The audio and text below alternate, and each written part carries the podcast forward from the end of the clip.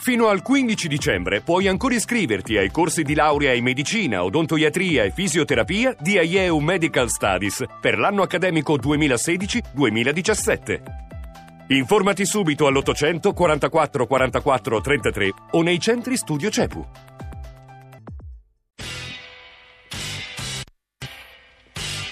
Radio Anch'io, l'attualità in diretta con gli ascoltatori.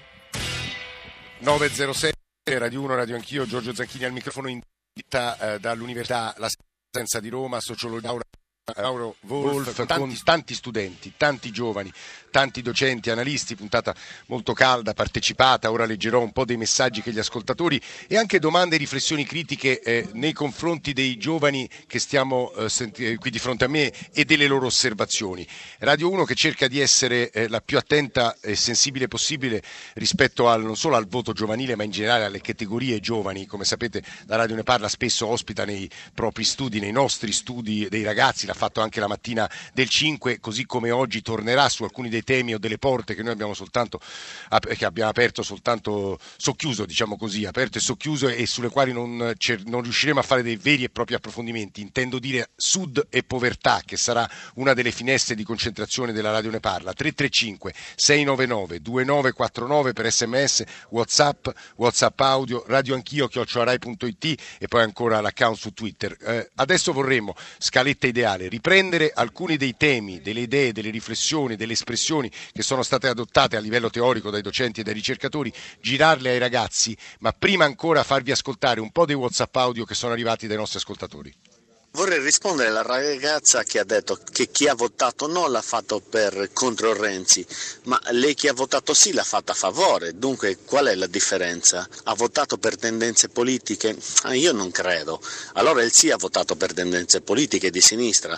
Ciao Matteo dalla Sardegna. Sono Maurizio e parlo dalla Toscana. Ho 60 anni. Secondo me le persone hanno prevalentemente votato no perché si sono rese conto che è meglio eh, avere una organizzazione eh, dello Stato, un impianto organizzativo più imperfetto, ma basato prevalentemente sull'onestà e sul desiderio di fare leggi per il bene della comunità piuttosto che un impianto organizzativo migliore però con la classe politica attuale, dove comunque prevalgono interessi personali, non c'è il vincolo di mandato e tutta una serie di altre caratteristiche che sicuramente non annullano i privilegi. È abbastanza riduttivo dire che si è votato no per uh, seguire un Movimento 5 Stelle. Io non sono del Movimento 5 Stelle, assolutamente. Ho votato no per le ragioni che hanno detto anche i ragazzi, perché la Costituzione rimane, il governo cambia. In questo momento io non ho votato contro Renzi, ma contro l'idea della Costituzione che si voleva creare. Paola da Roma. Buongiorno, sono Luca e chiamo dalla provincia di Matera.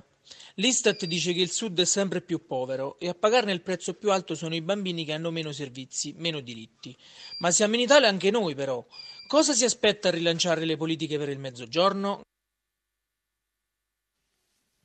Allora, sono le 9.10, 9.11, aggiungo un po' delle domande, delle puntute critiche che rivolgono a voi, e guardo qui di fronte a me in quest'aula i ragazzi, i giovani studenti, alcuni nostri ascoltatori, Gloria, credo che molti giovani abbiano votato no perché nella Camera degli echi negativi, eh, che è la rete, arrivano spesso informazioni imprecise e scorrette, altri messaggi che dicono adesso voi che vi aspettate che arrivi il demiurgo Grillo e risolva improvvisamente i vostri problemi economici, sociali, raccontati con quei dati anche spietati dal Censis, cioè perché vi lamentate tanto e date solo una risposta eh, che è un no rispetto rispetto al reale o all'offerta politica e ai provvedimenti che sono stati presi dal governo.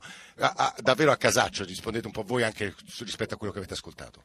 Allora, io sono Alessandro, ho 29 anni e studio media, comunicazione digitale. Vabbè, non c'è bisogno, basta il età e il nome. Eh. Io, eh, io, ho votato no, l'ho fatto personalmente più nel merito della, della riforma, in particolare non mi convinceva eh, la trasposizione poi a livello proprio istituzionale delle... Quindi un no molto tecnico. Un diciamo no, sì, abbastanza tecnico. Eh, se penso invece a, un po' a tutti i ragazzi, eh, immagino che il no sia stato visto nonostante ehm, in realtà fosse la posizione che conferma confermava lo status quo, eh, è stato vista come la posizione che poteva portare a un cambiamento. Ecco, questo poteva il portare la- la- il poteva- possibile cambiamento rispetto a una situazione di stasi e a un futuro che non, è- non dà speranze. Ora, ora guardo il direttore generale Censis, ma ci torneremo. E tu? Allora sì, buongiorno, io sono Danilo Di Trani, eh, ho 24 anni e ho votato sì. Ho votato sì. un raro però- meridionale giovane che ha votato sì. eh. Eh. sì, so- appunto, sono pugliese, sono uno dei pochi che ha votato sì ed ero convinto, sono ancora convinto della mia posizione, eh, però in generale molti giovani secondo me hanno votato no perché per, per molteplici motivi, non sono Certo. soltanto quelli del Movimento 5 Stelle, ma alcuni hanno voluto preservare comunque la Costituzione che è sicuramente una cosa molto importante, preservare la Costituzione, non a caso la procedura per cambiare questi articoli, per cercare di sne- snellire l'iter legislativo era molto lunga. Eh, però effettivamente secondo me andava fatta, c'è anche l'articolo stesso, l'articolo 70, di cui si è discusso tantissimo. Ora mi interesserebbe Era- con voi però ragionare sulle parole che hanno detto i docenti e gli studiosi, e cioè precarietà, condizione studentesca, possibile disoccupazione, eh, in 15% inferiore alla media la categoria giovanile come stipendi e ps- una eh, diciamo, decadenza sociale senza precedenti nel corso degli ultimi 40-50 anni. Immagino che sia questo che vi spaventi e che vi spinge a, a dire no, un no anche non necessariamente motivato. Un'altra ragazza. Eh, sa- buongiorno, io sono Laura Marsala da Palermo, Eh. ho votato sì in realtà e secondo me tutti i miei concittadini Palermo comunque della... 72% no. Esatto, eh, loro avranno votato no perché per il malcontento, principalmente per il malcontento perché non si sta bene, perché non c'è lavoro e per, eh, per tutti- per tutta questa serie di motivi. Eh, io invece ho votato sì perché non vedo nelle motivazioni del no delle motivazioni cioè non vedo un futuro, secondo me non- anche a partire dal fatto che dicono ora facciamo una, eh, delle elezioni, in realtà la legge elettorale non c'è e non sono riusciti a fare una legge elettorale fino adesso, non so uno quanto tempo passerà per una nuova Per legge i quali elettorale. Mattarella ha deciso diciamo, di congelare la crisi. Di fronte a te tu voti il Movimento 5 Stelle, spiegaci Sì, perché. eh, perché credo che la delusione politica in realtà sia una delusione data da mm, una mancanza di moralità nella politica, di buona etica nella politica essenzialmente.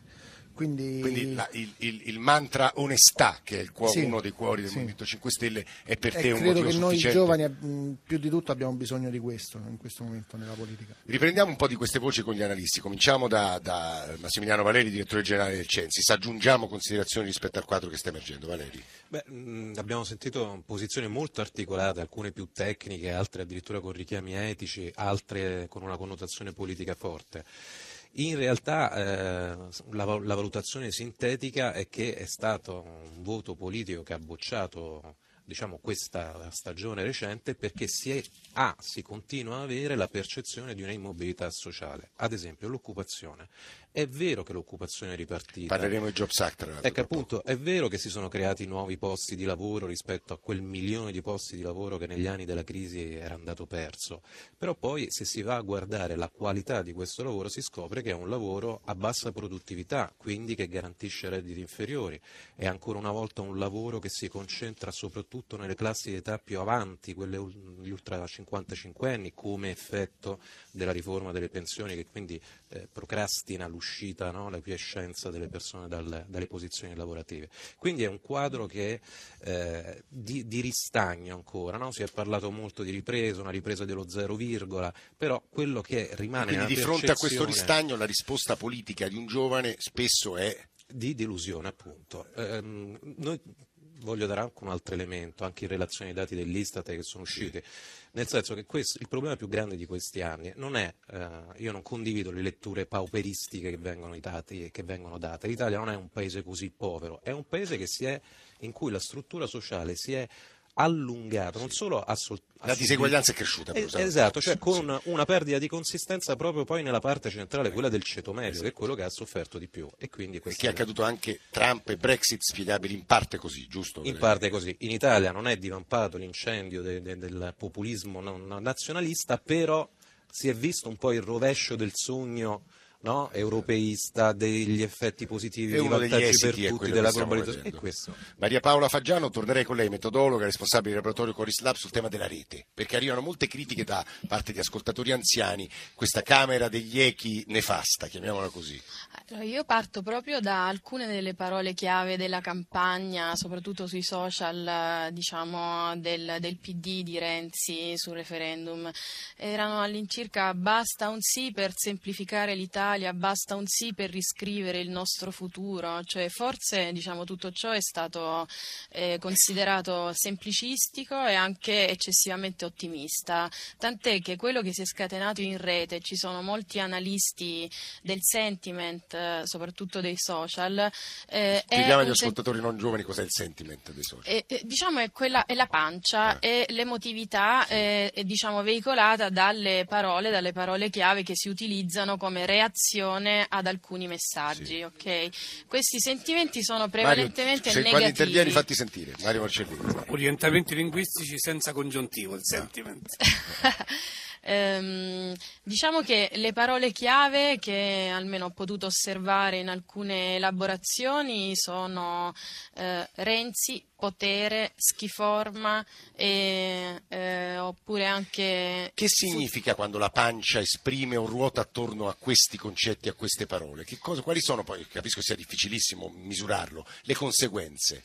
Non c'è Ehm, correlazione poi col voto che esprimo, non può esserci, sarebbe Ma troppo oddio, in, real- in realtà invece si sviluppa una sorta di senso di appartenenza come reazione, cioè in realtà l'appartenenza alla Costituzione, eh, per come la vedo io perlomeno, è quasi un'appartenenza ehm, eh, diciamo derivata, non un'appartenenza a monte. Quindi si fa blocco, si uniscono rabbia, delusione, senso di precarietà, incapacità di guardare al futuro in realtà. Quindi la lente di Renzi è una lente che non, Non, riesce, non non corris- trova un, un corrispettivo, ad esempio. non è il futuro che eh, mi È offri quello interessantissimo che... quello che sta dicendo eh, Maria Paola Faggiano, sul quale chiamerei anche Cristian Ruggero e Fabrizio Martire e poi vorrei sentire eh, Laura Castelli, deputata del Movimento 5 Stelle. Cristian Ruggero.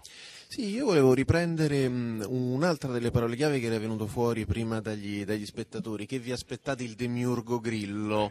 E in effetti, riprendendo anche quello che dicevo prima, la strapresenza di Renzi, la campagna assolutamente centrata su Renzi, forse un po', ma anche involontariamente, eh, si è creato un mm, movimento, come diceva prima la, la mia collega, contro il demiurgo Renzi, in qualche maniera, contro questo che pensi mi, anche se in questo caso non su- suonava più fiorentino che, eh, che- che milanese, laddove dall'altra parte, ripeto, con dei personaggi mm, talmente eterogenei e in qualche caso impresentabili oggettivamente, però c'era mm, un'impressione che poi si vede anche dai, dalle- dai discorsi che si fanno adesso sui giornali, quasi che da lì potesse venire fuori, ripeto, involontariamente una specie di governo di unità nazionale che storicamente è la risposta alla crisi. Ora è ovvio che non mi aspetto che questo succeda per davvero, però come dire, un cortocircuito di questo State aggiungendo tutti i essere tasselli successo. che mi dispiace davvero non poter riprendere perché sono di raro interesse. Laura Castelli, prima di andare al professor Martire, volevo rivolgere due domande. Buongiorno e benvenuta Castelli. Ci sta ascoltando? Laura Castelli dovrebbe sentirci, deputata del Movimento 5 Stelle. Se non Sì, ci sente la richiamiamo sento. subito. Eh, sì, allora Castelli, ci sono un paio di punti. Lei ha sentito, credo, in parte i ragazzi e credo lei stessa sia molto giovane, peraltro, più o meno coetanea dei ragazzi Sì. che stiamo intervistando stamane e i cui giudizi stiamo valutando con studiosi e analisti. Due temi. Anzitutto per essere molto pratici, le risposte, i provvedimenti del governo Renzi per gli under 30 eh, hanno trovato nella vostra eh, insomma, risposta molte critiche, il Jobs Act in particolare. E però c'è un altro tema, secondo me ancora più decisivo e contraddittorio. A questi giovani voi proponete una ricetta di politica economica che non va nella loro direzione, perché voi proponete di abbassare l'età delle pensioni, di maggiori investimenti statali, meno tasse e più spesa, che è un po' diciamo, la conversione del piombo in oro, nel senso non si danno governi che mettono meno tasse e poi eh, investono di più. Quindi in realtà i giovani da voi potrebbero qua avere quali provvedimenti davvero efficaci? Buongiorno di nuovo Castelli. Buongiorno a voi, ma eh, allora qui non si tratta di prendersi una parte del paese e convincerla che eh, il Movimento 5 Stelle sia la forza migliore del mondo, Qui si tratta di eh, aver osservato che cosa è successo davanti a questo referendum, ossia eh, la classe della mia età, io ho 30 anni, che eh, ha vissuto gli ultimi anni di questi governi mh, guardando veramente che cosa non avrebbe mai voluto vedere, ha visto che cosa significa andare in banca e chiedere un mutuo eh, con un contratto Jobs Act che non ti viene dato, ha visto che cosa significa ehm, ricevere gli 80 euro per poi farseli ridare indietro su un contratto di lavoro, eh, i diciottenni hanno visto il regalo dei 500 euro pensando che si potessero eh, così facilmente comprare o ha visto i dirigenti scolastici che con la buona scuola eh, gli possono mettere eh, davanti qualunque esperto a parlare di qualunque cosa. Io ho incontrato tanti ragazzi della mia età e vi assicuro sì. che il primo pensiero di una persona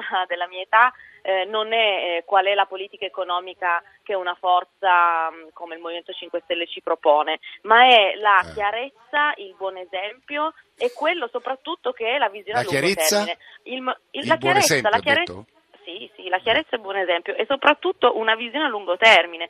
Cioè io mi occupo di questioni economiche e so benissimo che non è possibile portare avanti un governo continuando a fare degli investimenti che non producono niente. In, in termini economici si chiamano moltiplicatori finanziari, si chiamano leve finanziarie. Io le assicuro che uno studente universitario lo capisce subito che gli 80 euro non hanno leve finanziarie e che non hanno un, um, un seguito nel mondo reale, perché non portano niente, Eh. non portano un- un'economia migliore, soprattutto non portano un'economia Castelli, mi reale. risponda su quel tema della visione a lungo termine del movimento. La visione a lungo termine, noi guardi, pensiamo che eh, l'abbiamo proposto anche nella- nelle modifiche della legge di contabilità, per esempio, un paese che ragiona eh, come bilancio a 5 anni e come visione programmatica a 20. E questo significa dare certezza e stabilità a un paese, perché così tutto il Eh, mondo però l'Italia fra vent'anni ha, ragione, bisogna pensare all'Italia fra vent'anni. Qual è la No, no, ma noi ci abbiamo pensato, noi, noi sono tre anni che scriviamo il documento di economia e finanze con una visione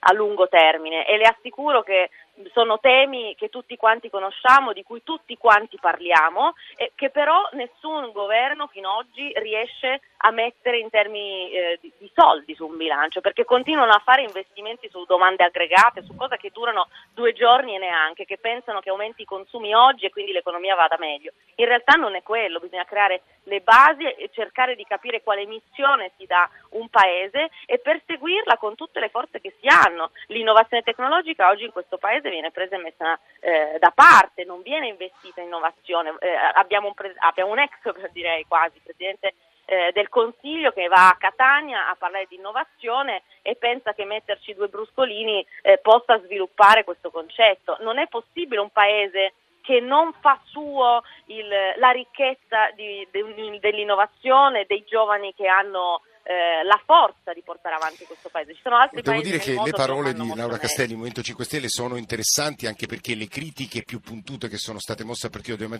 Democratico sono- e a Renzi sono in realtà di segno opposto, di aver dato di sé un'immagine invece tutta puntata sull'innovazione tecnologica, sulle fabbriche, su finta. 4.0, 2.0 e non aver invece sentito il, il disagio, il dolore e la disoccupazione, il- l'Italia che soffre. Su questo credo sia interessante sentire eh, anche, ehm, eh, eh, anche Fabrizio Martire, metodologo. Professore. Sì, a me un altro mm, eh, aspetto che mi interessa molto è il rapporto eh, che chi ha votato no ha con il no e chi ha votato sì ha con il sì, nel senso che l'impressione che io ho e che ho, che ho avuto è che il voto per il sì sia stato in molti casi anche da parte di personaggi politici che hanno dato l'endorsement al sì, di tipo freddo, quasi fatto col bilancino, non è una grande riforma ma meglio, mentre invece il, vo- invece il rapporto con il no è quello che tra l'altro ha chiesto Grillo qualche giorno prima con molta efficacia. Eh, Votate con la pancia. Un voto di pancia. E Eh. questo è stato, eh, diciamo, quest- eh, è stata una scommessa vinta. Tutto si tiene, il Adesso sentiment, la pancia, il voto di pancia. eh. si è liberata una- si è liberata un'energia notevole. Adesso bisogna vedere però cosa fare di questa energia. Eh, è che si è liberata. Si è liberato energia, poi la politica è questo, tradurre quell'energia in... Secondo me Aspetti, chi, chi vuole parlare? Ma, eh, Morcellini. Diciamo, è fondamentale ricordare a tutti che noi siamo all'esito di un referendum. Il referendum per definizione semplifica a due le proposte alternative, più il bianco. E è chiaro che questo significa semplificare. Io questa storia che la gente abbia appartenuto, abbia fatto un voto di appartenenza alla Costituzione la vedo bella da dire, ma difficilissima da scovare. Ne- nei dati, cioè è stato un voto di pancia, un voto politico, un voto ipersemplificato. Non dirò populista perché il populismo purtroppo in Italia è distribuito in tutte e due le formule, ma certamente la semplificazione è il grado primo della- eh, del populismo. Questo è indiscutibile, forse anche qualche politico te lo fa capire. Che voleva dire? No, dicevo eh, in aggiunta, ma insomma in maniera complementare a quello che già diceva il professor Morcellini, eh, definire questo no un voto denso, nel senso che non può essere esclusivamente un voto sui contenuti, ma è un voto di appartenenza perché il no è blocco monolitico antisistema, quindi è voto È sbagliato, politico. è sbagliato darne questa lettura, sta dicendo. No, no, nel senso che anche questo non È è solo questo, sui sì. contenuti, ma è un voto contro il sistema, contro i soggetti politici, contro una classe politica intera, eh, contro una visione del futuro, è un voto eh, di, eh, di- di sentimento, di rabbia, ansia, paura. ehm, e- e tutto questo, è tutto questo. Però poi, Faggiano, c'è il momento del governo. Roma è un laboratorio interessante da questo punto di vista. Il governo Raggi e le difficoltà obiettive. le credo. difficoltà e la sensazione che in realtà non usciamo neanche tutto sommato da una sorta di campagna eterna, no? Quindi diciamo è, è molto semplice veicolare la rabbia e mobilitare anche attraverso la rabbia. E in effetti il Movimento 5 Stelle che ha saputo in ogni modo cavalcare questa rabbia e usare meglio delle altre forze in campo la rete, e i giovani sono i più presenti sulla rete, in ogni modo adesso deve dimostrare di essere quell'alternativa a Certo. Renzi. Io un minuto, Massimiliano Valeri, anzi meno di un minuto, direttore generale del Censis. In Italia non abbiamo avuto però quei fenomeni che altrove si danno di risposte xenofobe alla crisi, rabbiose. No, però è, inevi- è evidentissimo come il solco di varicazione tra elite e popolo sia ormai molto, molto, molto profondo e c'è una, come dire, due sfere, il corpo sociale e il, il mondo politico, entrambi autoreferenziali, sempre meno dialoganti, entrambi, entrambi con delle venature populiste. Sia l'offerta politica, immaginando di intercettare in questa maniera l'elettorato, sia come dire, la domanda politica hanno una venatura di questo tipo. E credo che questi siano fenomeni. Mi Una Sì, battuta soltanto, eh. se un capo politico dice votate con la pancia, virgola, non usate la testa, siamo alla gastropolitica, dobbiamo andare, no, vuole il gastroenterologo per questo, su interpretare. questo vorrei sentire poi anche i ragazzi, nel ringraziare molto Laura Castelli con la quale torneremo a discutere di questi temi perché sono troppo importanti, oltre appunto alla politica, alla cronaca della crisi che stiamo vivendo, anche l'analisi dei processi un po' più profondi che riguardano questo paese, crediamo siano eh, importanti, siano altri interessanti. 335 699 2949 sms, whatsapp, leggo poco e mi scuso con gli ascoltatori, sono moltissimi, ripartiremo da loro, dalle loro domande e dal confronto con i ragazzi.